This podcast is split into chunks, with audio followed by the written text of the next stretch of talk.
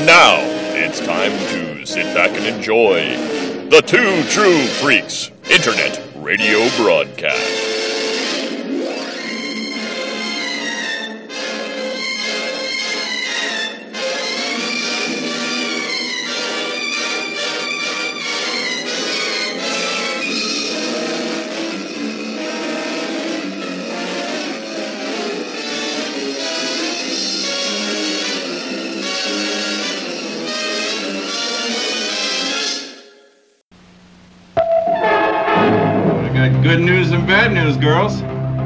Good news is your dates are here.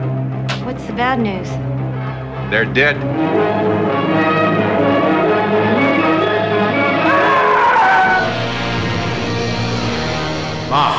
See a United States Astro Robot become a creature of death.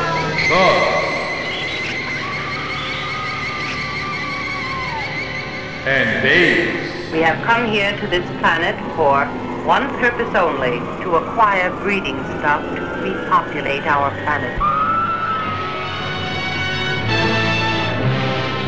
He who breaks the law shall be punished. Back to the house of pain. Back to the house of pain.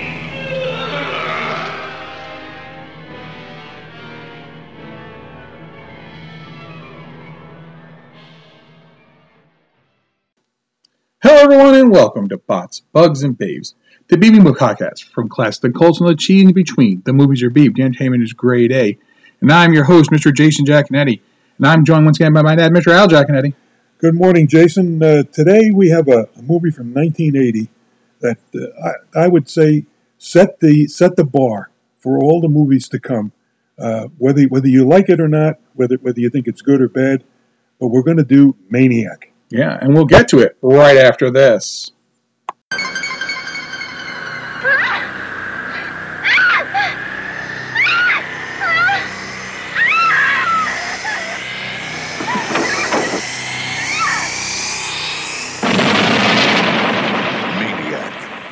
Lock your doors, but you can't lock the madman out of your mind.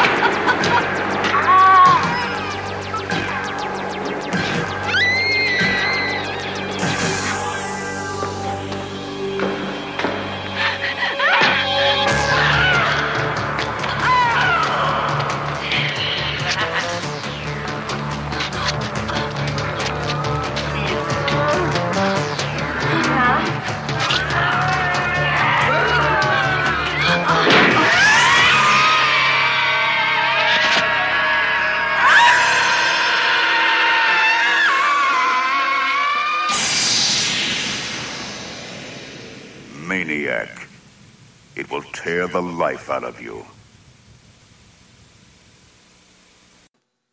Maniac was released in late 1980, December 1980, but it actually has an official release date for New York City of January 30th, 1981, and then in Los Angeles, March 6th, 1981, with an 88 minute running time.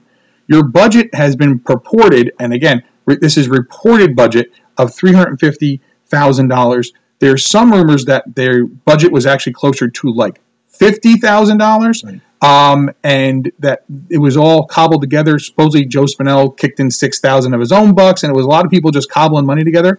So over the whole course of it, it might have gotten that high, but those numbers seem a little high, maybe. But again, it doesn't matter.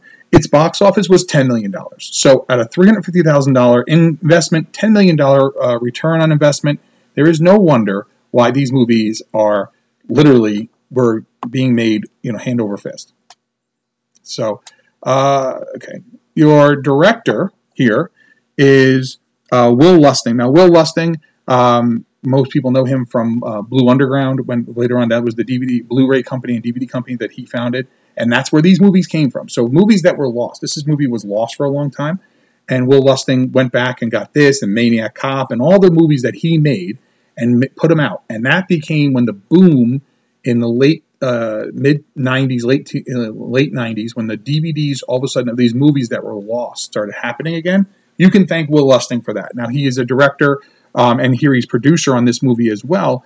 Um, but what you'll you'll realize is that he's in, in, intricate into a lot of the different things that happen. Because when Will Lustig uh, is, you know, he's he's he's a, he's a New York City guy. He's you know he's from New York City, um, and again he's known as a, a you know a director, and he hasn't directed uh, I know tons of movies, but he's known for Maniac Cop Two, Maniac Cop Three, Uncle Sam, Maniac Cop, right, and this.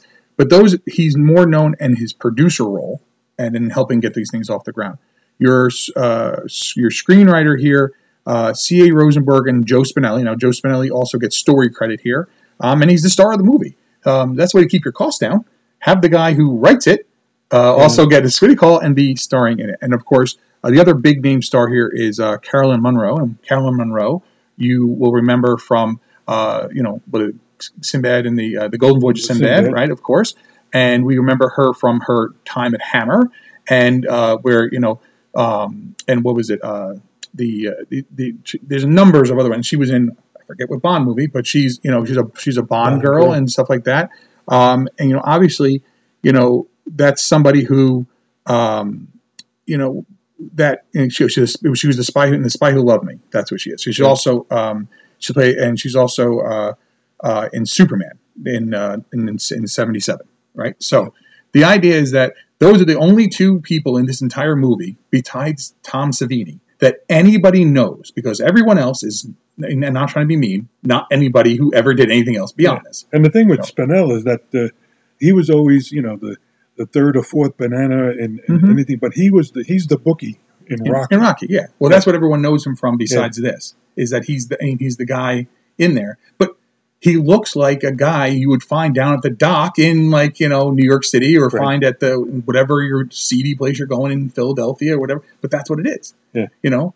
So, but uh, like I said, so and then your um, so Maniac is uh, notorious for not only its minuscule budget, it's also notorious for the way it was shot, which we'll talk more about as we go, and it's uh, notorious for the special effects by Tom Savini. Tom Savini did the special effects for this movie. Um, he has often said that he felt he went too far with some of the special effects um, to the point where, um, very famously, Gene Siskel uh, got up in the middle of the movie, and I'll talk about that when it ha- and walked out, and then went on Siskel and Ebert said that this movie had um, there was no redeeming value to this entire movie, that there's nothing good here, and how you know it's just absolute trash. That you can't buy publicity like you, you that Right. you you would love to be able to buy that, but you can't, and it just was that. So you wanted to say Yeah, the, what I wanted to say was is that uh, the I I had not seen this movie in many many many years, and Mhm. I'm sure that if we and I must have seen it on TV because I No. didn't have No. No. But then I'm, You've never seen this on TV. Well. The only way you ever saw it when I when it first came out, I was in I was in uh, Albany in grad school. okay. The day it came out, I knew it was coming out. Went to Best Buy. I had class Tuesday morning. Went at 10 a.m. when Best Buy opened. Bought the one copy they had. Okay. Came home and watched it. Brought it home and said, "You have to watch this. This is insane." So that's 20 years ago. Yes, I, that's 20 years ago. I did not remember. I did. I, I remembered Spinell being in there, and I remembered Savini, but I don't remember the movie. But what I must say is that when when you, when you put on the DVD, any, anybody, you know, a lot of times the, the DVD has a, a I don't want to say a preview, and before that, before you actually have to hit play to watch the movie. so the oh, okay, so that's a menu screen. yeah, mean, yeah. and and it was it, this had a creepy opening before you actually had to hit play, and it was really effective. Uh, That I mean, it hooked me right away, and then uh, uh, then then right away, it's within two minutes of the movie starting, is the there's the first kill. Yeah. So and then it's unrelenting for the for the rest of the rest of the film. Yeah. So uh, one of the things that uh, again this movie is known for, and now it never was officially listed as a video nasty, um, but it also wasn't released in a lot of places. They wouldn't. They, this would. Uh, it was not allowed to be released overseas. Um, it was banned. It was so. Last Christmas we talked about uh, Silent Night Deadly, Yeah. right? Which was the controversy and stuff, and that was pulled after a couple weeks. So it never got a chance to make the money. The problem was Silent Night Deadly Night had the audacity to make Santa Claus a killer, and that upset a lot of parents and uh, moms groups and whatever. Here, this movie is brutal and and gross and disgusting at parts, right?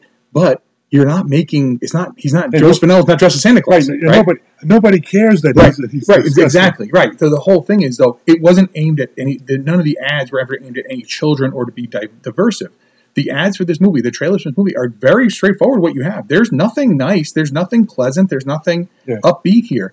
But this movie, if nothing else, and and I can else, and I and I promise we'll get to everything else here in a minute. But if nothing else, this movie reminds you of what New York City used to look Oh like no, this is right? Get- we, this- we talked about this with Chud, right? Remember, Yeah. and we talked about this with um, um, the Q, Q. right? And kind of thing. Like when we talk about what New York City looks like, this is 1979, 1978, 79, early 80s New York City. Right. It's gross. It's grimy. It's there's prostitutes. It's disgusting. and they actually they actually shot right on 42nd Oh, yeah. Street.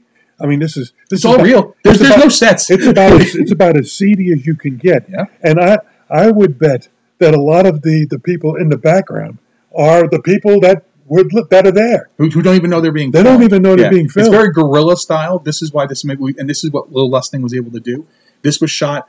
Um, it was shot in the let's shoot and get away. Right. Um, there's there's times when they're shooting like on a beach. They don't have permits. They have permits for nothing. They're they're by what the Brooklyn Bridge at one point right there, or that the what, what bridge are they by? Um, Yeah, when, when you- the Brooklyn The Bridge Brooklyn Bridge. right? They, but it's clearly off a side street somewhere where people can't see. But there's going to be tension in a minute because you have a you turn the lights on, shoot what you got to do, turn the lights off, get away. Yeah. Again, at this time, the the one element that uh, that you didn't have because because of because it was so seedy, and and everybody knew it. You didn't have a huge police No, uh, presence because there was nothing that they could do.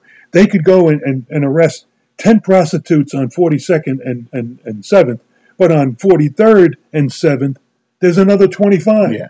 So th- what are they going to do? They're going to they're going to fill the, the things up, and that was that. Believe it or not, that was the whole premise of uh, Mayor Mayor Koch when he came. Oh, in. right, right, yeah. Again, he had, like the city can't be this way. When David Dinkins was the mayor, the city was in was was in ruins, and well, no, Giuliani really cleaned up no, no, and changed no, it. No, but Giuliani, made it like Giuliani is made- twenty years later. right. But I'm saying when Giuliani came through, that's what that's the New York City people know now. That's the Disney store Right, and yes, stuff like that. right. That's Giuliani. So those of you thinking like, "Whoa, what are you talking about?" Later on, Rudy Giuliani went in and he changed things. He made it like the ESPN uh, spyware. Right. right. Those things was later. That's what people. So remember, Dad, is that you're remembering in New York because you remember New York from way back. If if you're 40, you may not have ever been to Oh. New York when you're little. So you may not have been to New York till you're 20. Well, that's t- 20. I mean, it's now you're talking. It's already been changed. Yeah. Giuliani's changed it. I mean, that's not that's not that far, 20 years ago. You know, I mean, if, if, if you're 40 and you're there 20 years ago, 9/11's already happened. Like this is crazy stuff. You know, kind of thing. Like Yeah, the- that's what- New York is not like that in I mean, the we- 80s. We used to when we used to go down to the city before. I mean, before we well, this is after we got married, but bef- before we got married, we would take the subway from where we lived to go down to uh, down to Times Square, and you, believe it or not, you would there were real movie theaters down there, Yeah. like the like the Criterion Theater, the the, Yes. the Lower East State, and so but when you got off the tr- the subway, and the subways had graffiti on every square Everything, inch of it, yeah. that they were absolutely filthy, and but that was but, but that was what it was. But when you got off the subway at, at 42nd Street, because the Criterion was on 43rd and the State was at 42nd, so you couldn't get they had to get off at Yeah, between. 50th right, or right, 40th. right. You if you had any money, it was in your sneaker. It wasn't in your pocket. Yeah. And you had you had to swivel your head. I don't know how as many times to make sure that you weren't being followed. Not that you were going to be mugged. They they were they were just seedy people. The the streets were just lined with with with homeless. Mm-hmm. Yeah. And and it stunk. I mean, so okay, so but people, so the thing is, people look And- back on, but people talk about like, well, the the the they, they, the forty the forty deuce and the things like that. Like they look back at this now as if like it's a thing. Right. But I'm like, that's because those people who are looking back, like, oh, it must have been some so great. No, it wasn't because you weren't living there. And that's and, what- and this is and this is someone who didn't live there. I didn't Right. live in that. But you, I know when we were little, we would go, and this is the mid '80s. Right. Go to like a Ranger game. You get off at Grand Central, and you would walk around Times Square, which Right. is not, and and you couldn't go to Bryant Park. I've had lunch in Bryant Park now. Bryant Park is beautiful. Yeah. Bryant Park was Needle Park. They made a Yeah, movie yeah. about it. For Panic Christ's. Needle Park. Right. This is what I'm saying. This is the New York that people don't know. Right, and that and this movie is that. Yeah. It is that to the T. and that's why I think people this that's why I think some people don't understand this movie when when they see it. They're like, well, this can't be real. If someone killing somebody, right, is a- in, in a city can happen. See, you have to also remember, Dad, is like at, at 42 years old, Son of Sam was not in my it's not my lifetime, right? But when the Son of Sam was killing people, people were terrified to go outside if your birthday fell on a certain day because he could kill you. Right. And it wasn't like now you're like, well, they'll get him with this, and they have these cameras. What cameras? What it was? It was t- knocking on doors and asking questions and that kind of police work. It wasn't done like it is Yeah. now. I mean, there was no. Okay, th- Today there are cameras on every street. well, not just that. There's a camera in your pocket. There's a camera everywhere. It's you're being filmed. So, like, like when you watch Law and Order, and they were saying, "Oh, we caught him on this." Watch, go back and watch Law and Order, but go back to like season one, season two, when it's the early '90s, when they're like, "Well, that building has a camera. Where's the next camera? It's down the street and around the corner." Now you watch Law and Order, and literally every single building has a camera. They're like, "We caught him here. We caught him here. We caught him here." Yeah, that didn't happen. You know, you're talking about before it was even quote unquote, you know, secure with that stuff. The, the the the scary part is is that the the when things are real in a movie, like you know you know when you watch a movie, folks, and you see like, oh, that's New York City, and you're like, okay, no, that's really Toronto, and you can tell it's Toronto. Yeah. It doesn't look like it. At no point in this movie you're saying, hey, I wonder if this is Toronto. Hey, I wonder if they shot now. Could they have shot some parts of this maybe in like Hoboken or something? Maybe some interiors and stuff? Yeah, any interior could be anywhere. But when he's on the streets of New York, when he's walking around, it is 100% New York City, grimy, dirty, disgusting, the horrible city it used to be. And whether you like New York City now or you still find it insane like I do, because it's just nuts, all these people literally living that close together, the idea is that this movie is real. Now, I'm going to say this now. If you have decided that you have not seen this movie, you should go watch it before you listen to us talk about it because you need to kind of understand the grime we're talking about and the what we're talking about when we go. But I'm going to tell you this right now, and I should have said this earlier, but hey, we're 17 minutes in, and be very, do not show this to your child, your son, your daughter, whatever, until they are old enough to be able to handle this. So my daughter watches every single thing under the sun with me. She watch, she loves aliens, and she watches. I mean, she's now asking me. We already watched the um, Happy Birthday to You, Happy Death Day to You, and Happy Death Day Two, right kind of thing. She's already asking about. So can I start watching these? Uh, can I watch it? Can I watch it Part Two? And I'm like, well, do you want to watch the original? And she's like, I don't know. Is it scary? I'm like, it's scary. It's like, so she wants to kind of. She watches everything. Blood, gore, as long as there's not any overt sex in the movie, it doesn't matter. She, she's okay. She loves that stuff. She's not allowed to watch Maniac. There's no way in the world she's going to watch this until she gets much older and can handle it. She's not going to watch this movie because it's too much for her, right? I mean, she she looks at stuff and she can understand that it's fake and she knows that clearly someone's not cutting someone's arm off for real or you know or you know the alien bursting out of someone's chest isn't real. But this movie is just it's too realistic Yeah. for that. So just forewarning you, if you had any doubts whether you should be showing this to somebody, this R rating, or technically this movie's technically unrated. I mean, it says R on the box, yeah. but it's really unrated because there's there's no way this got an R. I mean, it's it's as close to an X as you can get, Yeah, but because there's no There was no NC-17 back then; it was X, and Yeah. X meant porn.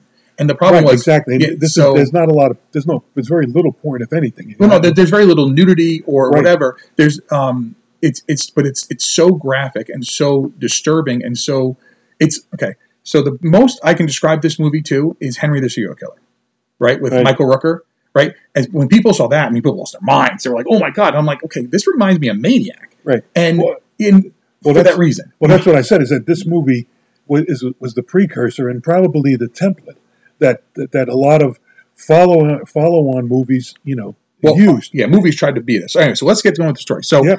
Like Dad said, the movie opens. There's a beach and there's a couple, and they're obviously enjoying the, their time together.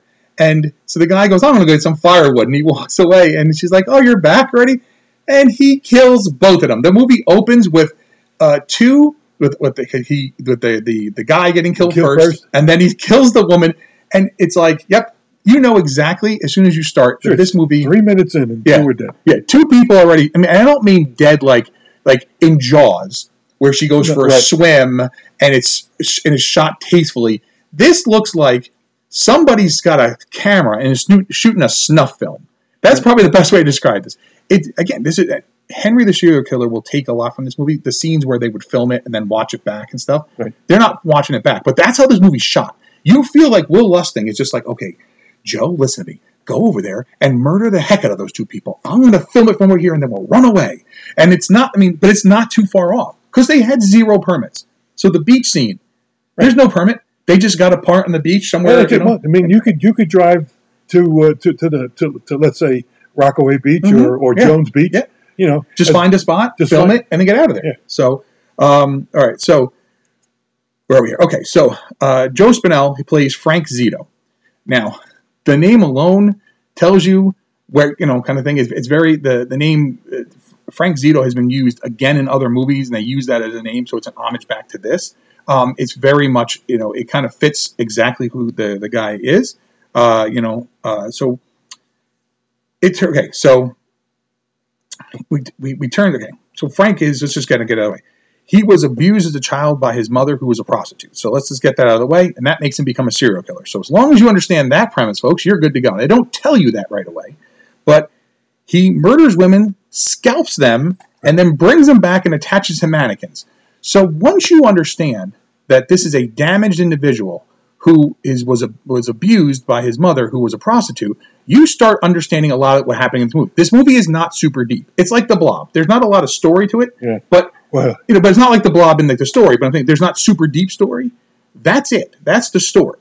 Yeah. So well, that thing is that when I when I'm watching the movie and, and the, the when you see Spinell early in the movie, he's at his his, his apartment yeah, there, his the apartment. room. Yeah, yeah. He's got tons of dolls, and so Oh, mannequins. mannequins. Well, again, I call them dolls. What when I, when I said is I said, what would all the dolls? Uh oh, then I found out. Yeah. I mean that's exactly So what I right. that's what I wrote. So And I- after he, he wakes up from having a nightmare about killing the couple on the beach, he dresses and he leaves the apartment and goes right into Times Square, and it is Times Square, right? Um, he randomly is invited. uh, Okay, so invited. there's two there's two hookers, he's going on a date. right? There's two hookers, right?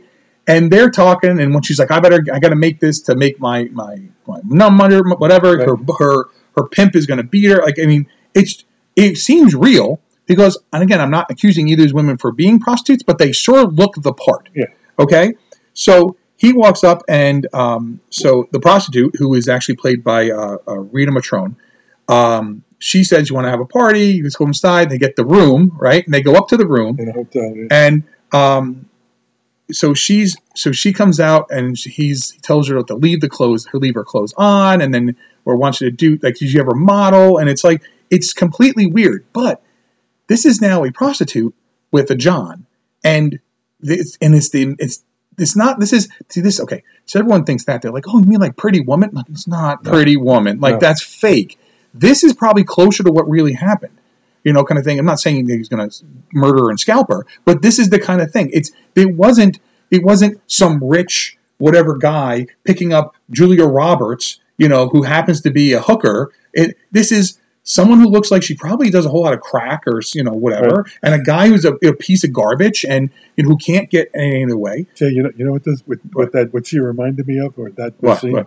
when we went to, when I took Luke down to Okay. see. Uh, Well, no, that Oh. was that was Iron Maiden, and uh, yeah, Luke. Okay, so Dad and Luke went down because that same day, Kelly and I went to Albany to see Jerry Seinfeld. A very different experience, and you went with Luke to see Iron Maiden at the Hammerstein Ballroom. yeah, and and there was a while we're waiting online, and the line is is, is pretty long. And at this point, they were frisking. It was the time when everybody got frisked, Yeah. right? It, which was 1990, Nin- 98, 98, yeah, 98 or because- 99, right? It It was was right 98 because Luke was graduating high Right, school. but it's, it's, yes, it's like summer of '98 in there because Yeah. I was already in school and I went back up. and and there was a there was a prostitute uh, leaning up against. Well, she wasn't leaning; she was actually sitting on by the wall, and the line of guys, and there wasn't any women in this line. We're all, and so she's sitting right in front of us, and she looked disgusting. Yeah. And so you, say to yourself, "Geez, I don't care how horny I could be. How could I possibly give this woman money Yeah, to do right. something?" And that's exactly what this Yeah, what, what they what look this like, portray is. Yeah. So um, she starts kissing him before he abruptly snaps, strangles her. And then scalps her. Now, this scalping is not the best work Savini does in this movie. The blood here looks a little off color to me. Now, Savini always talks about how blood looks through a camera and stuff like that, and I can respect Tom Savini, um, his because again, he learned not by going to school. He learned by going to Vietnam and taking pictures of people blown apart to bits. And that's why his stuff is always pushing that boundary. Um, th- this scene might be the the weakest of the bunch of when he's with the, with the with the by the way, but the blade doesn't look as real and, and the blood doesn't look real. You understand what's going on. You're like, okay, is this what it's going to be? Is it going to be hammerish blood? Because it looks very hammerish, Yeah, you know, red, like Yeah. the, like the red paint. Um, but he's, he cuts her, he, he scalps her. He then returns home and dresses the mannequin in the dead prostitute's clothes and nails the scalp to the top of the head. I don't mean to laugh, but like you're sitting yourself going, okay, at this point, you now know you have a director in charge who doesn't really care about like safe or not safe things to show on screen. You're going to see what whatever fever dream this guy wants to put on the screen is going to be there. So this reminds me of not not necessarily what's happening, but remember uh, Color Out of Space, the one I Yeah. showed you, Nicolas Cage movie.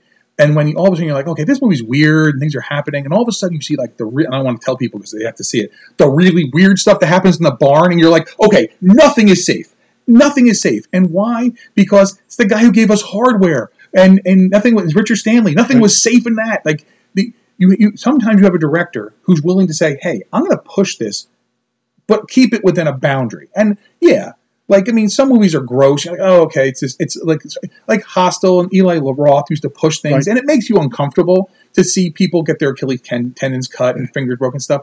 But you're not like, okay, I don't feel like this person is sane.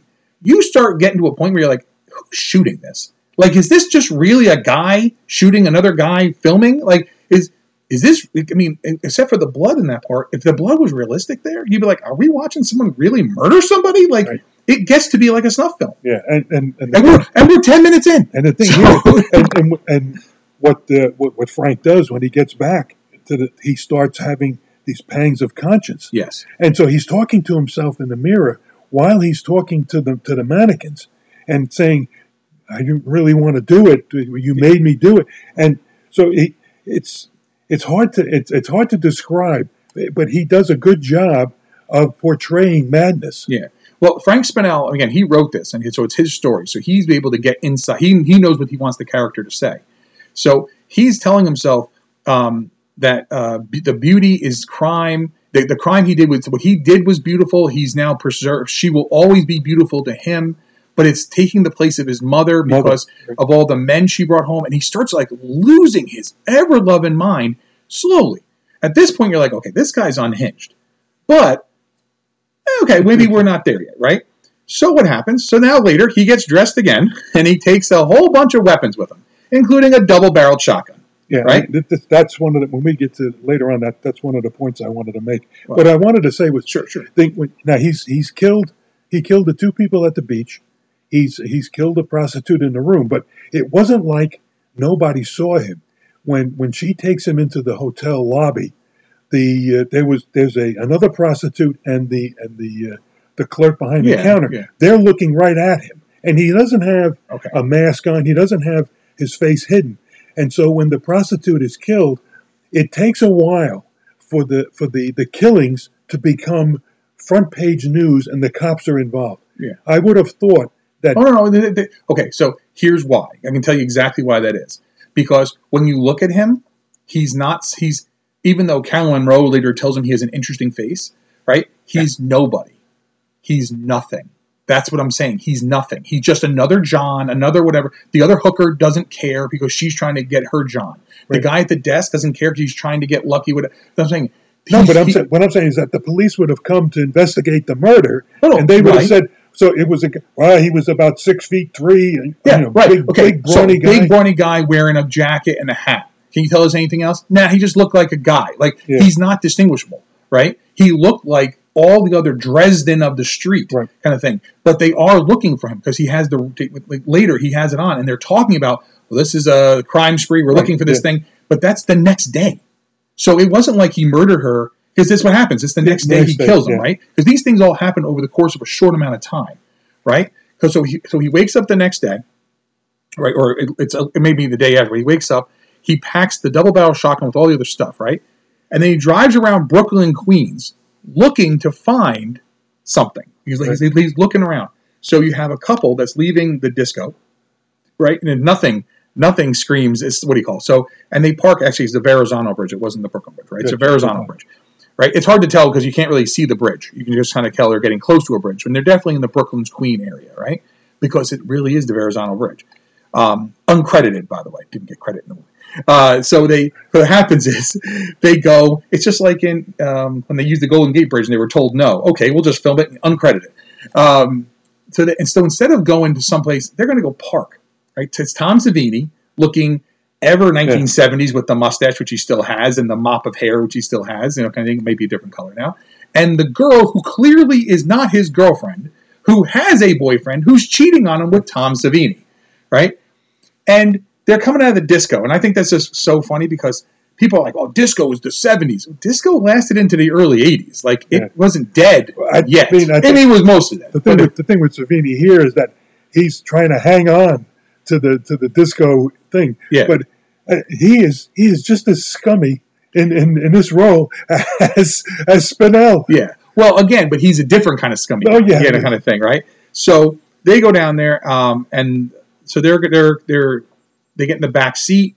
Which again, this is so 19. There's only two doors. Right. They're they have to pull the seat forward to get. I mean, welcome to the 80s, folks. You know, kind of thing. Late 70s, early 80s. Um, and they're in the back seat getting on, and of course she is, you know, in the throes of passion, and then she sees Joe Spinell looking at Frank looking in the window. Now I'll tell you right now, he's a big man staring in the window. I mean, either anybody staring in the window. It's not like staring in the window like it's a horror movie where it's like some creature. It's just some lurking guy. And she's like, There's a guy out there. There's no one there. No, there is. But think about it. Yeah, there probably is. And no matter where you're pulling over in the city, there's tons of people. And it wasn't like he was at any point did she think this person's trying to kill them necessarily yet. It was just that this guy's a peeping Tom.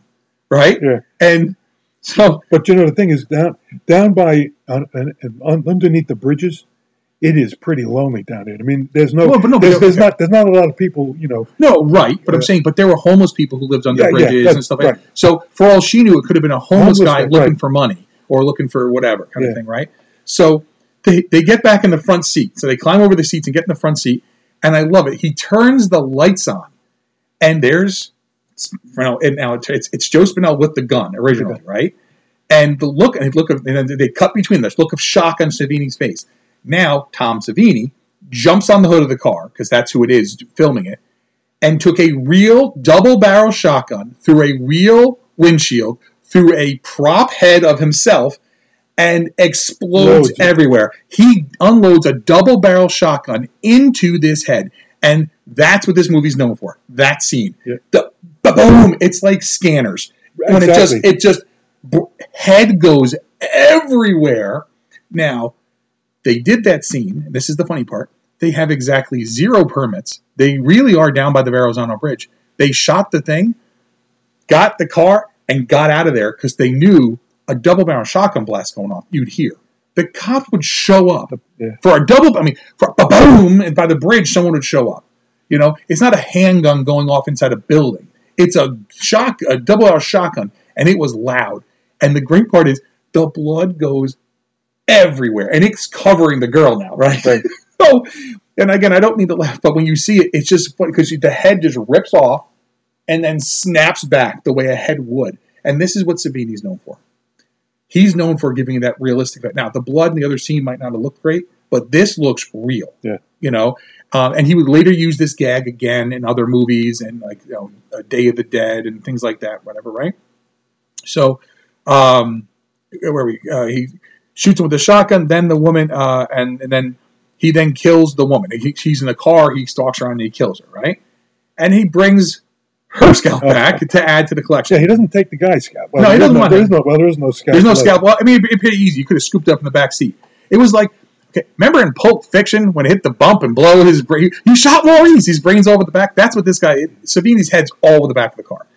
So this is where we come. Now he comes back and starts adding a collection, and then we hear about the crimes on the television, right? And the television is now giving you that information you need.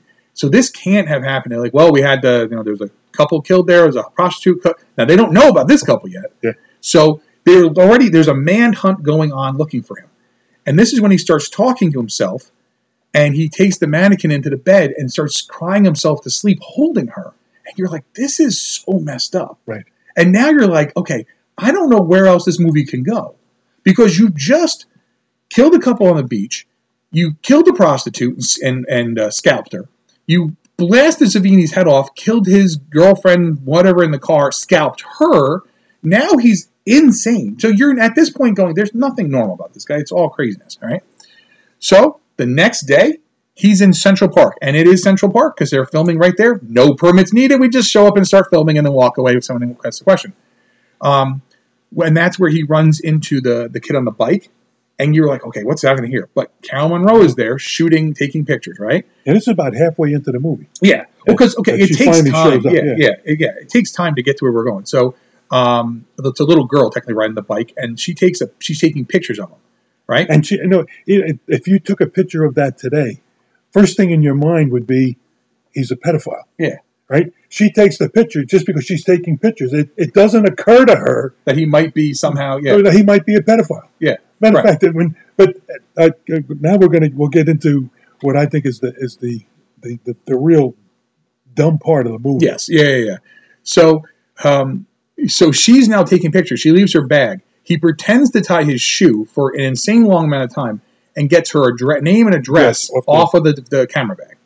So that I don't have a problem with because it makes sense. But I don't know why she left her camera bag because nowadays someone would steal it. But back in 1980, maybe No, okay. somebody would have stolen it. Yes, but I'm saying, but she's not that far away. But that she didn't even notice that he Notice went it. over to her bag. Yeah. Okay, so um, so this is. Oh no, there's one other thing before this. So that happens. So at night, uh, Frank sees a nurse who's played by Kelly Piper leaving Roosevelt Hospital, which really is Roosevelt Hospital, right? Um, and she's going down to the subway. Now, the scene in the subway. I, I'm not saying this is the originator of it, but how many times have we seen this scene since then? Like someone's in a subway, someone's in a whatever. It's because why? What's a subway? You can't run anywhere. Right. You think about it, right? Because he's stalking her in the subway. Now, now she's a nurse, so she's got the white uniform, the whole nine. And think about it, in a subway, you can't just keep running because you run out of place to run because unless you're going to get down onto the tracks, you just can't go anywhere. And that's been used time and again with many other movies, right? So he's stalking her. She's in the bathroom. She thinks she escapes him, and then he's right there behind her. And he puts the the sword, whatever the heck it is, right through. It's a giant knife, right through her, and kills her in the bathroom. And then he proceeds to wash the blood off the knife there, um, in the bathroom. And you're like, okay, but the it's late at night. The subway is kind of empty. It's three o'clock in the morning. Yeah. At least that's what it's supposed to be. Yeah. Th- th- this is where I, I think. Well, they shot it in the subway. It Yeah, no, no, but they, but they, by, by shooting it guerrilla type. Yeah. The problem was they couldn't control who was in the subway. yeah, When she's running away and screaming, "Help me! Help me! Help me!" on the other side of the platform, yes, yes, is there are dozens of people. yes. and so nobody is and and he's right behind her it's not like it's not like you can't see him Yeah. and she's screaming and yelling but when she gets up to the she, when you when you get up to the top of the stairs in New York there's there's a downtown and an uptown when you get to the top of the stairs all you got to do is walk 50 feet to the other side or run 50 Yeah. feet to the and now you're on the other Yes, platform yes. where all the people are Yes. but no, she's got to go and keep running, and she she winds up going into the the seedy bathrooms in a subway. I don't care how bad you have to go. You in in nineteen eighties or whatever, Yeah, you did not pee there. You did not go into the bathrooms because it was it would you were just wretch Yes. And so Yeah, before before you go, you do. Yeah. So, um, okay, so in the subway station, he murders her with the bayonet and adding, of course, her scalp to his mannequin collection. Uh, days later, Frank heads. Uh, um, he heads over to Anna. So Anna is the name, obviously that's Carol Munro's character. Uh, apartment, and she invites him inside. Now, let's stop right here. People watching this in 2020 are like, "How in the world would you do it?" First of all, forget forget the pandemic. You would never invite someone in that you have no idea who it is. Well, she does. no, she doesn't She know his him. name. Right. No, but she She- she, she- recognizes him from the the, photograph right. where he's He's grabbing a child on a bike. and he's not close. Yeah. and she's not. When she develops the picture, it's from where she was standing.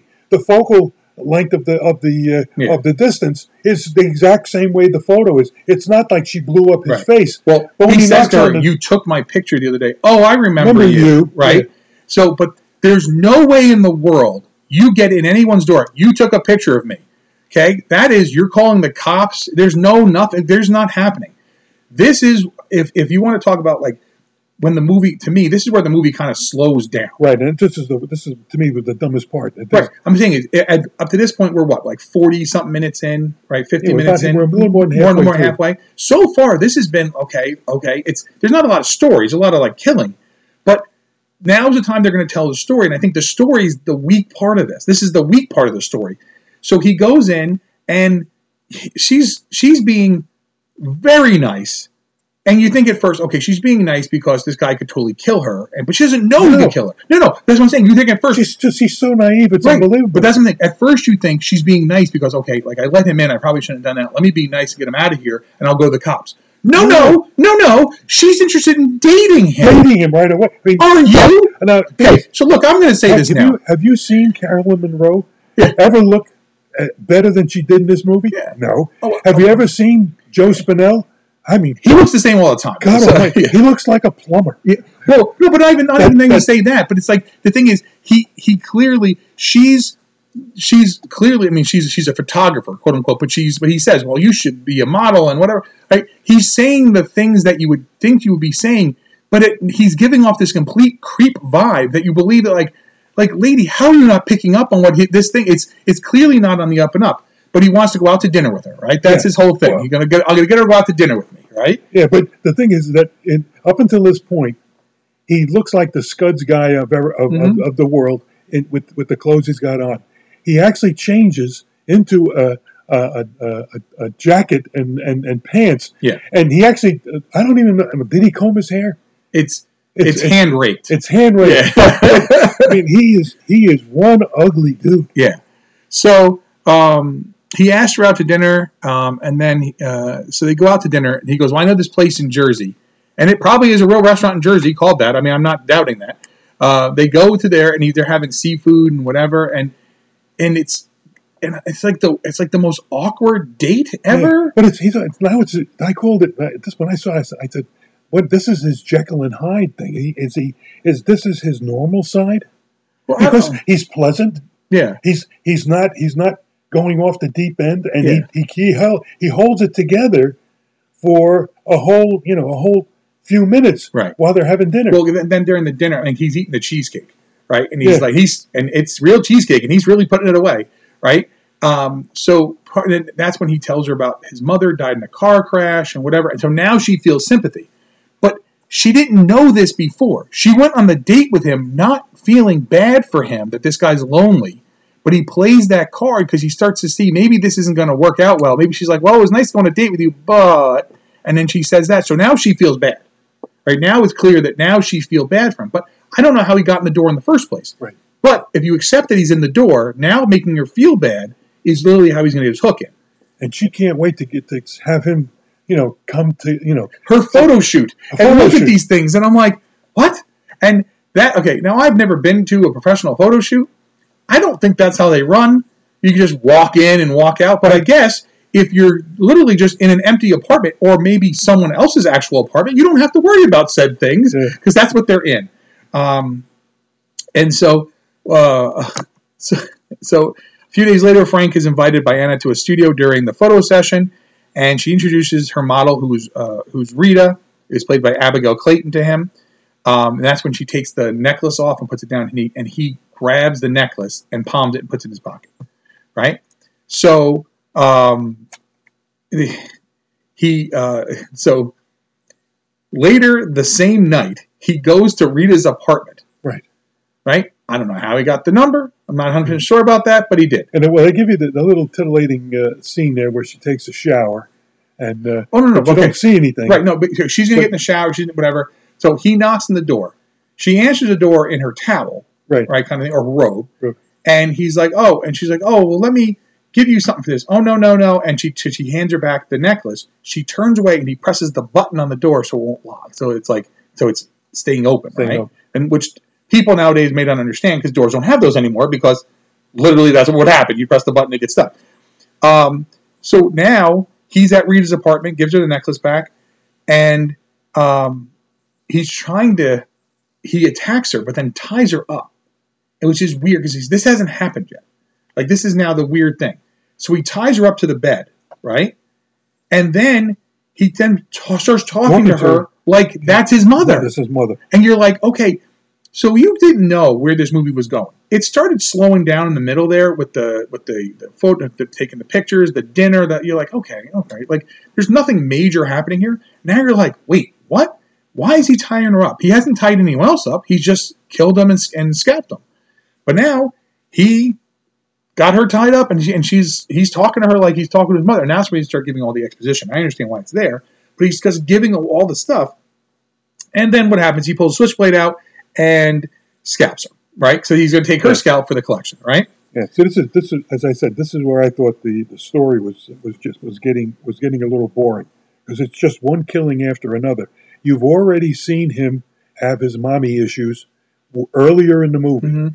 So this is just a repetitiveness of the of, of that of that uh, uh, his mind going Yeah. going going bad, and it's one after the other. Why he picked her, uh, you know, there was there was three women besides Caroline Munro in the photo shoot. Caroline Munro is the, is the photographer. So there's three women there. All three of them were Okay. gorgeous. Well, but the thing is, I think maybe because in the scene where where Carol Right. Munro and her, so they're talking, and they're, and they're two of them are holding they're holding hands, Right. And I think he feels that she's trying to t- that she would be trying to take away uh, Anna from him, and that he feels that's his. Yeah. That may be the only thing I can go with there, Yeah. but that's what it is. So I mean, so the thing is now now you're I, like I'm saying to myself, how does the next one die? Right. He's he's not used the same mo no, uh, in on all the killings, and that's when when, when which I is which is why the cops are having a hard time Right, nailing what, it down. And what, what I said in the beginning was that this was the premise. This could be the, uh, the the premise for all movies to follow. When you think about all the other movies that, that have come by here, with with the exceptions of one or two, which I can't think of right now, but like maybe like the Saw movies, there has to be a new gimmick. There has to be something else that killed somebody. Because if you were just using a gun or just using a knife uh, or, or, or, you know, or, or poison or something like that, it's one thing. But you've got to up the ante all the time. Now, here, there wasn't that much of an ante for them to up. This was one of the first times they showed all this Sure. stuff. So, um, so now it's going to be, and I don't know if it's the next night or it's got to be within a few days be- or within a day or two. He's on a date. He takes Anna on a date, and they stop by the cemetery to visit his mother's grave to lay some flowers on. He puts the flowers on a headstone. He begins to start crying, and he's, you know, he's losing. it. And she's like, "It's okay, it's okay." And you're like, "Why- "Why are you with this guy? Like, you know, you know, she feels bad for him, but you're like, come on, right?" I mean, I wrote down, I said, how hard up does she have to be? Right, exactly. with a guy like this. Yeah, right. So then he starts mourning over uh, the the other victims, and then he winds up attacking her. And what happens? He chases her around the cemetery, but she hits him in the arm with the shovel, and then leaves. So he's hallucinating. Right, right now, he starts hallucinating that his decomposing mother attacks him from the grave. Grave. So this is where the movie takes a weird, like, what is going on now? Right? Because this move, this part doesn't feel like real and gritty. This is now we're now we're experiencing hallucinogens kind of thing, right? So he he he runs, gets back to the apartment, and he sees the mannequins all start suddenly coming alive, Alive. and then rip him to shreds. Which again, you would see later Savini uh, mirror over in, uh, in um, the Day of the Dead when Yeah. they rip apart Catherine Rhodes, right? So, but they all start grabbing weapons, and it's all this, the women now who were used previously are now playing the roles of the mannequins. But you're like, wait, what? What happened here? You feel like this was a different movie at this point. It's like it doesn't fit the narrative storyline. Exactly. And I think what they were trying to do is they were trying to keep you off balance, which it is off, putting you off balance, but I don't think it's off balance in a good way. Uh, you know, kind of thing. I don't think this works well for the ending. It, I, I, I mean, I like the scene where they tear him apart. I think that as his his in his mind, he's being torn apart there, right? And I think that works well, but doesn't make any sense later on. She hit him in the arm. It's not like she shot him and he's bleeding from his gut and he's dying. She hit him in the arm and slices his arm with the shovel. It's not like she smashed him in the skull. It's not like she shot him. It's not like she stabbed him. I mean, you get hit in the arm. It okay. It takes a long time to die from a gut shot, right? Yeah. I I don't. I mean, unless you hit an artery, how are you dying from getting hit on the arm? Yeah, I, I- think at this point he was he's he's just the You just he's he's descending into devolving into Yeah, madness right. is right, and and and this is when the, all of a sudden now the movie just it, it goes at, at a very rapid pace to the end.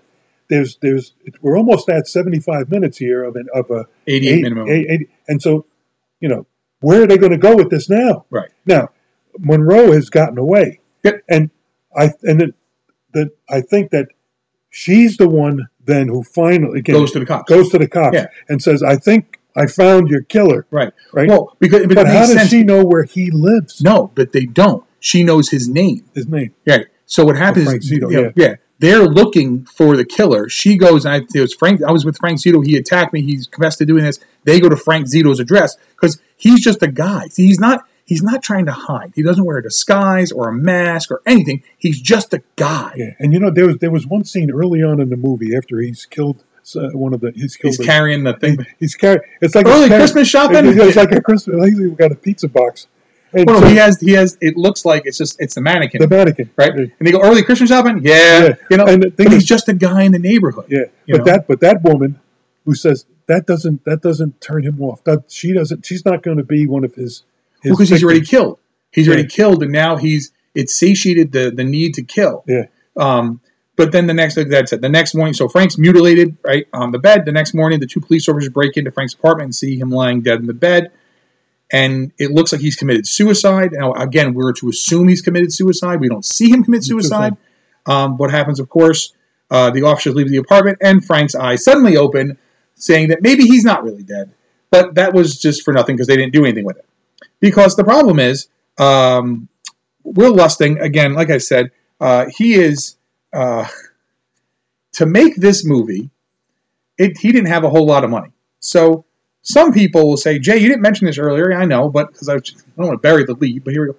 Will Lustig has only made a handful of movies that people have seen, maybe in a theater or at home, unless you're watching a bunch of porn, because he's a porn director, and that's what he was to start with. Oh, okay. And he took the money from a movie called, uh, um, he used the profits from his 1977 movie called Hot Honey, and that mo- that money made this movie. how do you make money on a porn movie? Oh, Okay. no, but th- those No, no. things never never played the regular theaters. but, but somehow they did, Dad, because they kept making them. well, and- you know, was this this was right before DVD, uh, right before Blue um, VHS, Yes, right? VHS was not out yet. Yeah. Yeah. So so the principal photography for this was shot um, about it's October, uh, mid October, about the twenty first, twenty, you know, in that range, right before Halloween, um, and then wrapped up at then nineteen seventy nine and wrapped up in early nineteen eighty.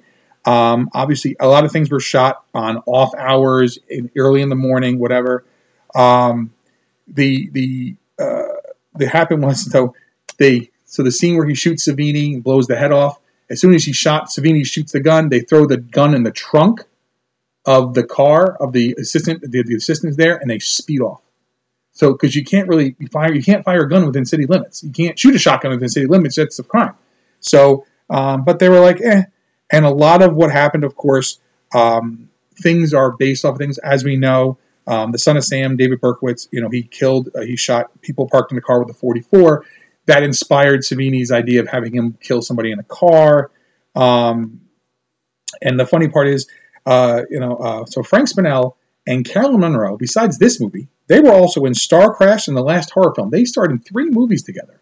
So, you know, maybe that's her type. I'm just saying, uh, you know, kind of thing. Uh, It's I mean, it's a gig. I want to tell you. What, well, no, no, I'm, I'm making a joke, Dad. Obviously, um, it's what it is. So when uh, Maniac actually was supposed to be the midnight screening at the Cannes Film, Fe- Film Fest, ooh, I tried again, was scheduled for the midnight screening at the uh, the Cannes Film Festival back in May of '80, and then it um, so it made its premiere there, but then it didn't get to theaters until January of '81 because it was kind of just no one wanted to touch it. Like it just wasn't it wasn't a movie that was going to be it wasn't going to play first okay so movie theaters weren't as plentiful as they are now or where they were i should say. Like you, you didn't have an 18 20 screen 30 screen movie theater in like you know no no no you had to go place to go to. Movie theaters were small. They were little tiny uh, you know mom and pop I places mean, showed you one needed movie. to have one that you could fill your seats Yeah. every day. Yeah, and and so that so you didn't sh- you showed movies like Star Wars. You didn't show movies like because it was costing you money to Yeah, get it. Think you know. about think about what movies were coming out at this time. You had Star Wars, Star Wars was you had, seventy seven. you had Alien, Jaws, well, yeah, and Jaws. and I mean, so you had the big the big movies. blockbusters. And and if you only this is had- Empire. and if you had one screen,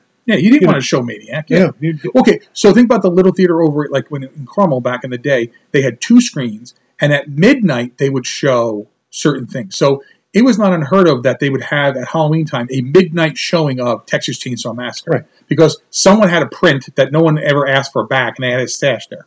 Or they would do a midnight screening of Rocky Horror Picture Show, right? which, which is they still do now. No, but they Yeah, the, but- theater doesn't exist anymore. It's now Right. it's now it's part of the the supermarket. But the whole thing is like, but those things happened.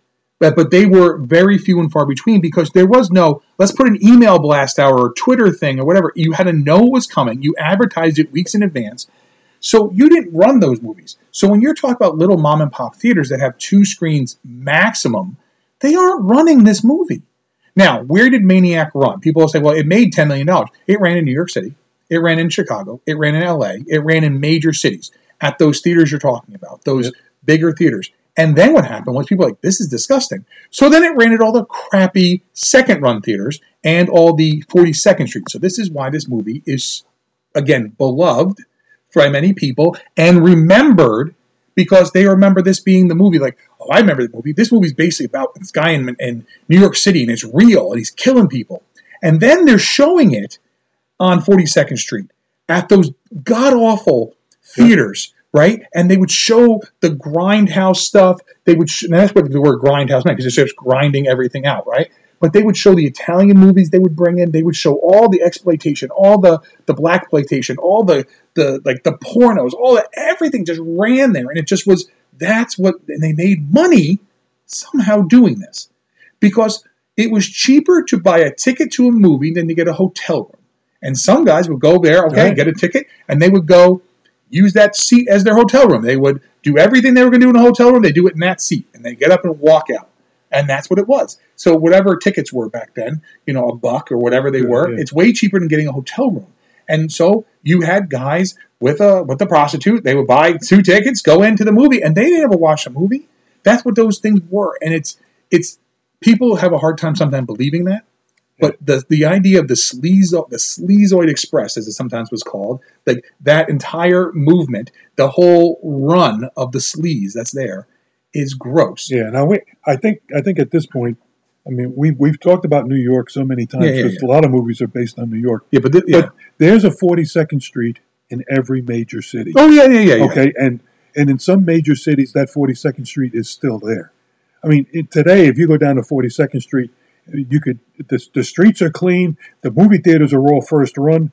It, Well, it's- it's- well now now with with, with this, this yeah, you know, COVID yeah. and all that stuff. No, no, it- but I'm but right, but 42nd Street is Disney, the, ESPN, uh, like major, like it used to be a giant Toys R Us, Her, uh, Hershey's. Like it's Yeah. it's all Regal- the Regal Cinemas, Regal, AMC. top line, Yeah. major, multi-billion dollar companies. There is no like, here's a porn shop, here's a movie theater, they're- they're- here's a whatever. they don't exist They don't anymore. exist anymore. Yeah. They don't exist anymore. Not there, at least. You Right. you can find those things, but you got to dig. you've got to go to either 9th or 10th Avenue. Yeah, you got to go in dig. the, in the in the neighborhoods. Yeah. Uh, you know, it's it's really funny when you think of you think of uh, Midtown Manhattan. You think it's all buildings and stuff. There are people that live there. Yeah. Uh, maybe not on Seventh Avenue or, or Sixth Avenue or Fifth Avenue. Uh, well, I shouldn't say Fifth because Fifth is where all the all the rich people live. But as you go west from on Times Mhm. Square, when you get to Eighth Avenue, it starts to get little little seedier. Ninth and Tenth Avenue is where a lot of people live, and they're all living in these in these walk up apartments that at least if they haven't been condemned and torn down and a, and a big high rise has been there, Yeah. uh, they've lived there forever. And those streets at night you don't want to be on. Nope. I mean, you're down in you're down in uh, um, the uh, there's there's a I forget what I can't remember what it's what it's called, but on Eighth Avenue between right near Madison Square Garden, uh, it's it's it's considered to be you know you don't want to if you're Yeah, not if you're okay. not if you don't live there you don't want to be there. Right. So when you go to the garden, when we walk to the garden, when we're walking home from the garden, you always never you never stop. You always make sure you're crossing the street or moving, moving or whatever. But there are certain streets you're like, okay, we're not going to that one. I'll walk an extra block to avoid that street has no lighting. We're not going there. You're starting to get you stay. And there are businesses there. You are walking by business and stuff that are closed, depending when the Ranger game gets over and stuff. And there's people coming out of the garden. But if there was no game at the garden and there's no concerts, no nothing going on, you're just walking there. Yeah. If there's not people, not the problem. The city is jammed packed of people at some times, and at other times you can walk and there's nobody.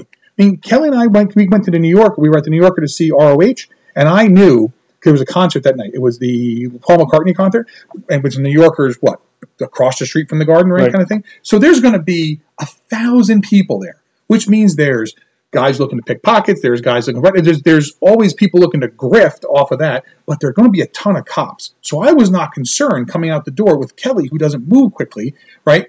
You know, well, she doesn't. Yeah. She ambles, and even on a good day. But the thing is, uh, we're going to be walking here. But there's now we're getting out of the ROH show. It's now 11 o'clock at night, but it's a Saturday. There's tons of people coming into the city to party.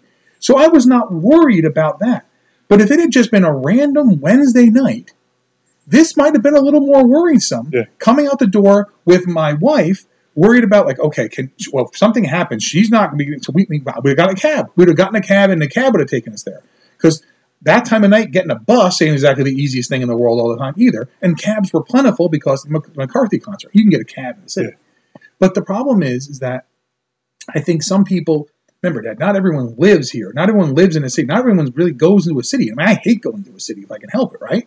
But not some people have never experienced being that. Yeah. Or maybe they live down south, you know, kind of thing, Yeah. where it's very different. Yeah. The cities in the south are very different than the cities up north. They're different than the cities in the Midwest. Yeah, you, and you, and let me think. You know, you know what? When I when, what you just said, it's very obvious. If you ever watch uh, the uh, the uh, American Pickers show, Oh, yeah, with those two, when they come to New York, it's like their their eyes are ten times as big as they were, and they they make these comments about New York are not true. Yeah. But it's what it's what you've been you, you've Even- heard yeah, about Yeah, yeah. right? Now, the, the, the this, again, I, I, what I what I had said in the beginning is that whether you like this movie or not, as a movie, I didn't like it. I mean, I would never watch it again. As a as a a, a seminal movie that that that that ushered in Mhm. all the rest of them, it's phenomenal. But to be perfectly honest, I mean, what I remember about, remembering about this movie the most is that it put Savini on the map, and you know we've even met him, and mm-hmm. he was he's been a he's been exactly the same since since he first came on the scene. But this movie, if I had to give it some sort of a definition, to me it's an unrelenting exercise in nihilistic gore. Yeah. And I would I watch it again? No, but to do it for for the, these podcasts, it's well worth it. Yeah. And so this is going to sit. This DVD is going to sit on my shelf Right. until somebody says we got to sell these at a tag sale, and we'll sell them for about a penny a piece. Okay, so the thing is, so Maniac was actually nominated for the Saturn Award for the uh, the Academy of uh, Science Fiction, Fantasy, and Horror Films Really, for Best Low Budget Film of '81. really? Dad, you make a movie for under five hundred thousand dollars Oh, and no, turn a and- and- ten million dollar profit. that- Your movie is going to get nominated for the Best Low Budget Movie of the Year. No, but that shouldn't be the premise. I mean, it- a It's low, the, bu- a low it's the Saturn. It's the Saturn Awards. It didn't say the Academy Awards. the- uh, what are the Saturn? Awards? They're the ones for horror and sci-fi. Oh, okay. Okay, they're so they're they're looking at okay. Everyone looks at Halloween and say, "Well, John Carpenter spent no money and made this, and it's the most successful movie of all time." Okay, and then Blair Witch comes along in the '90s and says, "Hey, you want to make a movie cheap, No, no. or make a movie for eight dollars?" And okay, I know you hate it, but the movie made so much money, Yes. Dad. I could, but I could open a school and run my own school and be the principal, of the whole thing with the money they made on that movie, and they made it for nothing. Right. What they're saying is, you this movie was made with the money from a porno and money they chipped in. This is like they rolled quarters they found on the couch. They they, they begged on the street. Like this movie was made on nothing. They got no filming permits, nothing else. It was shot guerrilla Right. style, No, done no, this for, way. for the on, on that premise for the Yeah. Saturn. I forget when you said Saturn. Yeah, yeah. No, I- I was but, the Saturn Awards definitely give out awards for like best makeups, best story. Like they're they're reputable. They've been around Yeah. forever. Well, what did was was Fangoria around at that time? I Yeah, so. Fangoria loved this movie. They did. Yeah, Tom Tipone talks about this. It the movie itself is exactly. See, you got to remember, if we talked about this, well, obviously I couldn't because I was two. If we were talking about this in 1980 or in 1981 or 83, this would have been like, whoa, Right. because you hadn't. Okay, Hellraiser didn't exist. Hellraiser 2 it didn't exist. Henry the Serial didn't exist. Serbian film didn't exist. Human Centipede didn't exist. Saws did not exist. Hostel did not exist. So if none of those things existed, if you had never seen those movies and you had seen this, blow your mind. Right. Blow your mind. And that's part of the issue. We look at movies, sometimes we remember them fondly and they're not as good as you remember. Or sometimes you're like, I don't remember that. And we go, No, it's actually better than I thought. It really depends on when you saw it. So when I when I watch a movie that's older that I have never seen, so let's say we go back to like I don't know to take let's say one of like uh, like Rebecca, that's a Hitchcock movie, right? Yeah. And that's not exactly the most. It's not Psycho. It's not the Birds, right? It's not when. But you can go back and you can appreciate the artistic direction and everything that's in the movie. But you're not going, whoa, that movie blew me away with effects because it's not going to blow you away with effects, right? They talk about why do certain movies still work? Why does Psycho to this day still work? Not because of the special effects. It's not because of the, the chocolate syrup going down the drain. It's because it was shot well and things were done well and whatever. This movie was shot in a guerrilla style that made it feel real, which is why people remember it like, oh, this movie felt real. It makes connection that's different. It's not polished. You used to always talk about Jaws, Alien, Yeah. uh, Star Wars, Empire's 80. This is 80, 80, right. and then what? Uh, Return. Remember Return of the Jedi? It was 83. It was 83. Remember how insane that was? Remember we saw that in the theaters. Yeah. Remember how nut like what how, how could any movie get better than this? And literally that movie looks so dated it's unbelievable. Be- But in 1983 you're like what? Whoa. When the Sarlacc and Jabba the Hutt and the Rancor you're like are you insane? Now okay, that's a TV show. Yeah. And not even one that's like, oh my God, TV show, right? So just little things like that, things have changed. But if you looked at this in that frame, there's no way that you'd be like, oh, okay, this is nothing. It was it was so different. It was so not the summer blockbuster. It wasn't pretty. It wasn't mainstream. It wasn't whatever. So that's what it spoke to. Yeah, but at this point, didn't we see that wasn't wasn't the the, uh, the, the Charles Bronson's Death Wish was out at the, about the same time, and you had Okay, but but And- okay, but Death Wish is a revenge movie, yeah, but again, it's it's about it's about a man killing and there's far more story in Death Wish. yeah, and this was also at the same time of Dirty Harry, where where the where killings Okay. killings were Okay, but that's different. The, No, I- no, no, the, the, the Dirty Harry, we got to talk about the original Dirty Harry because Right. that's what the Zodiac killer and stuff, right? But he's not skinning pe- women's no no heads. no I, I think this is saying is though people who like those movies, who like the Yeah. the the the Sam Peckinpahs of the world, like those Right, kind of movies, Wild Bunch like Straw. Dogs and Wild Dogs and, or, or Wild Bunch or whatever. Those movies, this spoke to those people. This pushed that violence. I mean, you saw the Wild Bunch in the theater yeah right?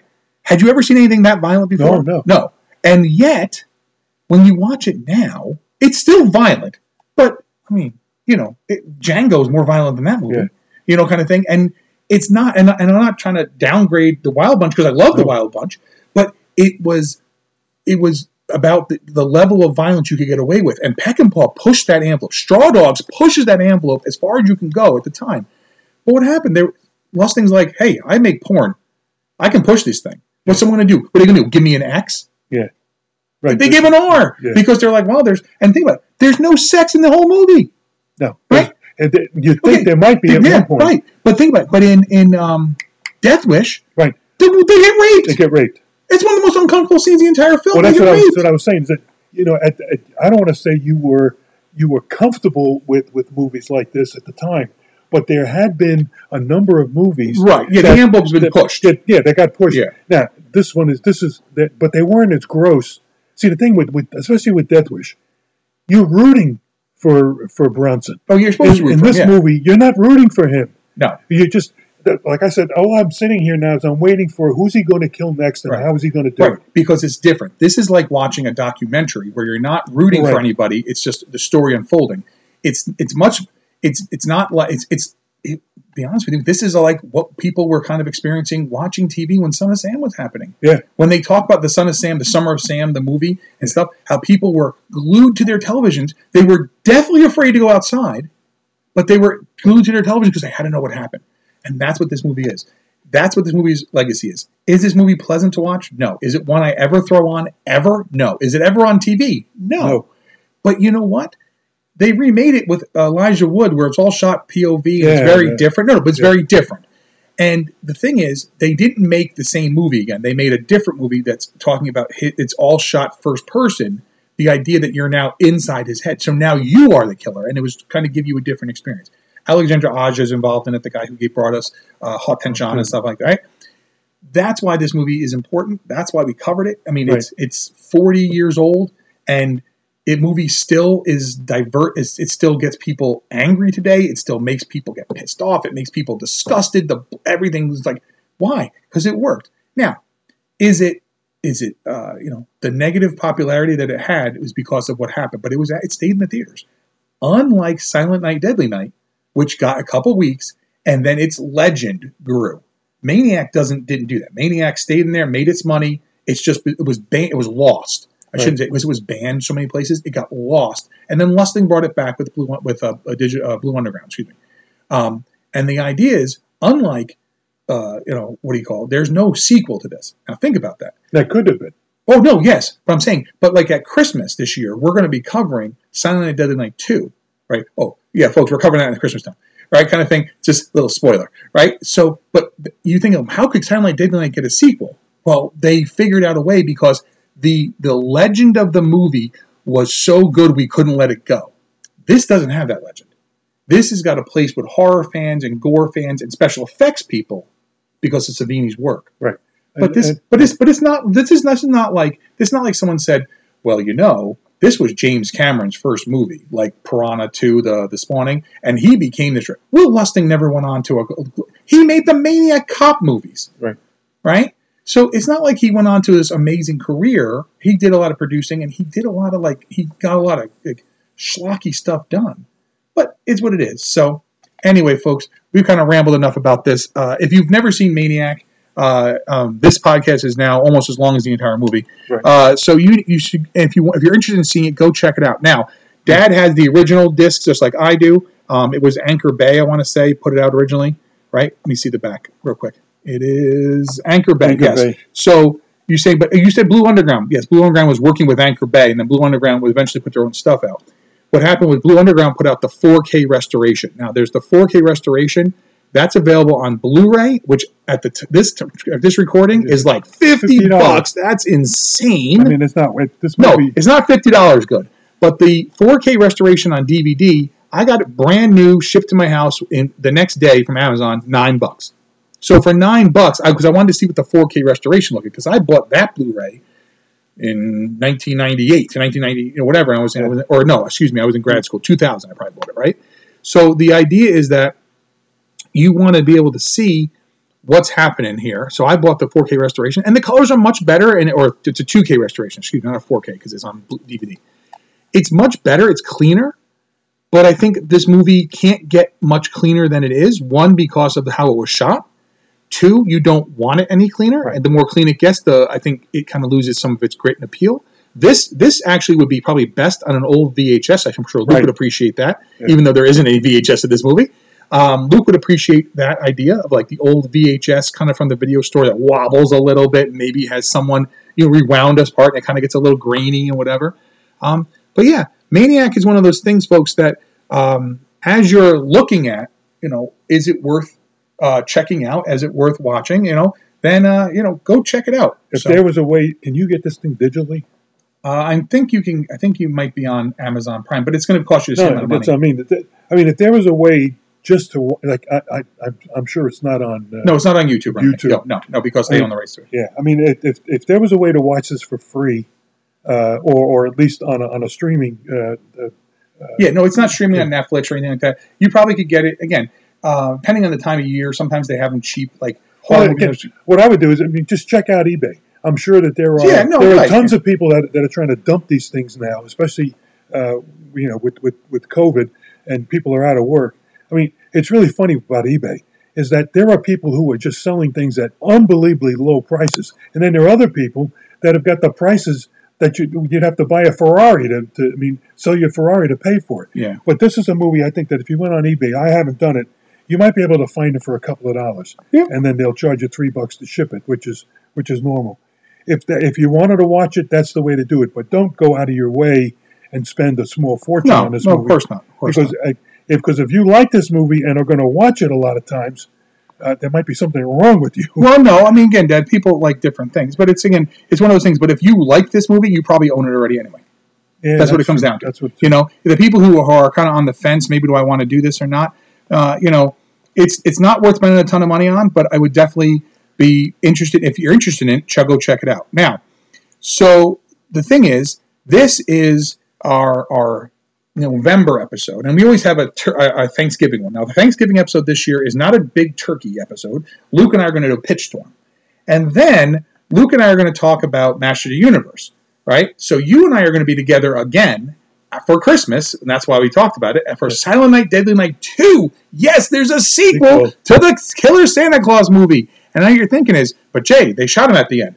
Don't worry, you'll see that again, and much, much more uh-huh. from the first one. If you liked one, you'll like most of two, and then you'll get to the other parts of two. Anyway, I don't want to give that away. No. But the idea, folks, is uh, we've covered a bunch of stuff this year. Dad and I, again, are trying to hit you know all different things. If you have a suggestion you'd like to see, send us a note because we're always looking for ideas and different things trying to mix here and there. Again, I don't like only talking about things from the 80s and what or things whatever. I mean, I love the 80s. I love 80s horror, but I'm trying to get Dad to watch some movies maybe he's never seen Friday the 13th, and uh, you know that maybe you know he, he hadn't seen a long time, Maniac, right, kind of thing. Right. And then like Silent Night, Deadly Night 2. You've never seen Silent Night, Deadly Night 2. So well, well, you know what I'm doing. I mean, I have, I have, believe it or not, I, I, I just re- I got over 3,500 movies Yeah. downstairs. It's amazing how I've, over time, and I've gone through the list and trying to find movies that that would be appropriate Right, but to there, do. okay, but there are definitely movies Yeah, that, that- you don't have that I have, exactly. and that's what I'm trying to do. I'm trying to push movies to you. And for those of you who are thinking like, okay, like, so you've heard us suggest uh, Upgrade, which was an outstanding movie, Overlord, right? So there's a new one coming. Now it's not new; it came out this summer, but it's new to um, Blu-ray and DVD, and that's coming in around Thanksgiving time. It's called Peninsula. It is the sequel to the Train to Busan. Okay, so let's say this: if you have not watched Train to Busan, go watch, Watch it. Train to Busan. Please go watch it. But I don't like zombies. I'm going to tell you right now, this is one of the best zombie movies I've ever seen. Right. It is heart wrenching at times. It's disgusting at times in a good way. The effects are good. Everything makes sense. And it is so topical. It is unbelievable how we are sitting through COVID and talking about the virus breakout like that. Now, other movies, again, we keep coming trying to come across different things to watch. Uh, one of the things that um, I just finally I finally was able to watch uh, uh, during the fall. I was able to watch the season one of Creepshow, um, and people are like, "Oh, how'd you miss that?" I just never had time to watch it. A lot of our friends worked on it, people that we are friends with for real reals, and people we've met like Greg Nicotero and uh, uh, you know people like that we've met as well. But go explore something new. Uh, we're looking for new movies too. If you got something new that is good, not not schlock. Don't try to like, hey, how about Santa's Santa Jaws, which I've seen. Uh, no, no one wants to watch Santa Jaws again. I started watching, going, wait, I've seen this. I don't need to watch it again. We were actually, uh, what was we the one we just were talking about? Um, oh, I totally just blanked on what the heck it was. So the, the what? Train to Busan. No, no, no, no, no, not that. We were talking about something else before. Um, trying to remember the other one that was good. We just now, now I totally blanked on. it. I had it in my head and I was going to mention it, but it doesn't matter. Peninsula's coming out um, around Thanksgiving time. Right. Check out Train to Busan. Peninsula is supposed to be just as good. I haven't seen Peninsula. I can't. I can't say I've seen it, so I can recommend it that way. But I'm telling you now, I got it pre-ordered. Dad's got it pre-ordered. We're looking forward to it. Train to Busan. If you haven't seen it, well worth your time. Peninsula should be good. It's it, it's the same people. It, it got crazy reviews. It did like good reviews, and it made a ton of money in a time you can't make money, right? Um, yeah, I don't remember what the other one was. It was something else. We just were, we literally just were talking about it. Now I forgot it. Um, the other thing, folks, too. Obviously, um, did you see Maniac? I mean, are you old? I mean, you'd have to be a little older than me, obviously, to have seen this. Did you see it? Do you remember seeing it? Like, did you live somewhere in the Midwest and maybe it showed in like a midnight showing in the mid 80s or something like that? I'd love to hear about it because I've never met anybody who's seen this movie in the theater, right? Right. You know, kind of thing. Um, and what we're going to do is obviously going into next year, as we start looking at where we're going, we're going to again drop back into like the 50s and 60s and grab like you know classics there. We're going to try to get some newer stuff. We're going to try and grab some 80s horror stuff. Um, though for those who who know, uh, uh, Search of Darkness, the original uh, the, the documentary, the four hour documentary about 80s horror, 80s and 90s horror. The second one is coming out. It'll be I already pre ordered it. It's coming out digitally around Thanksgiving time. It's coming out in December. Okay, for Christmas. Those are kind of cool things if you're willing to check those out. So I think we're good with uh, Maniac Dad. Um, so you know, next time Dad will be here. Like I said, Luke and I'll be at the next couple. Then Dad will be back, and we'll talk about uh, you know, uh, the the holiday classic of Silent Night, Deadly Night Part Two. Um, and so, folks, you know, like we said, if you got suggestions, love to hear from you. Emails, we always love. So until then, keep those cards and letters coming, and keep watching the skies. This is Tokyo, once a city of six million people. What has happened here was caused by a force which, up until a few days ago, was entirely beyond the scope of man's imagination. Tokyo, a smoldering memorial to the unknown. An unknown which at this very moment still prevails and could at any time lash out with its terrible destruction anywhere else in the world. Hi, folks. Luke Jaconetti here. I'd like to ask you a few questions. Do you like giant monsters? Or as they're called in Japan, Daikaiju? Monsters like Godzilla, Rodan, Gamera, King Ghidorah, or Mothra? Do you like more obscure monsters, such as Gappa or Yongari? Do you like giant heroes like Ultraman, or super robots like the Shogun Warriors? If you answered yes to any of these questions, then I think you might like my podcast, Earth Destruction Directive. I'm a dedicated fan of all things Daikaiju, and I'd like to share that with all of you. Please check out Earth Destruction Directive at twotruefreaks.com. Earth Destruction Directive, where we turn your Daikaiju dreams into city smashing reality.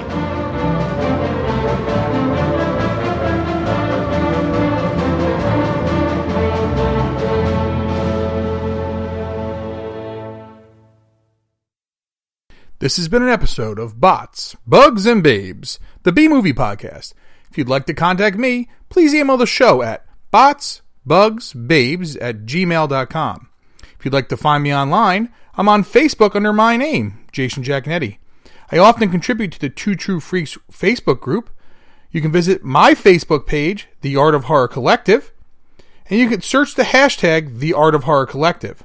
On Instagram, find me under my name, Jason Jaconetti, and search the hashtag The Art of Horror Collective, as well as the new hashtag Bots, Bugs, Babes Podcast. I'm the only one using them.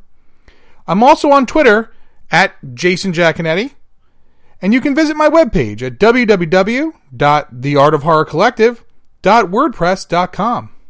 All movies, characters, stories, music, etc. are properties of their, their respective holders. This is a fan work, and any use of any property is purely for review, discussion, entertainment. So don't sue me. I ain't got anything anyway. There is no tomorrow. There is no tomorrow. There is no tomorrow.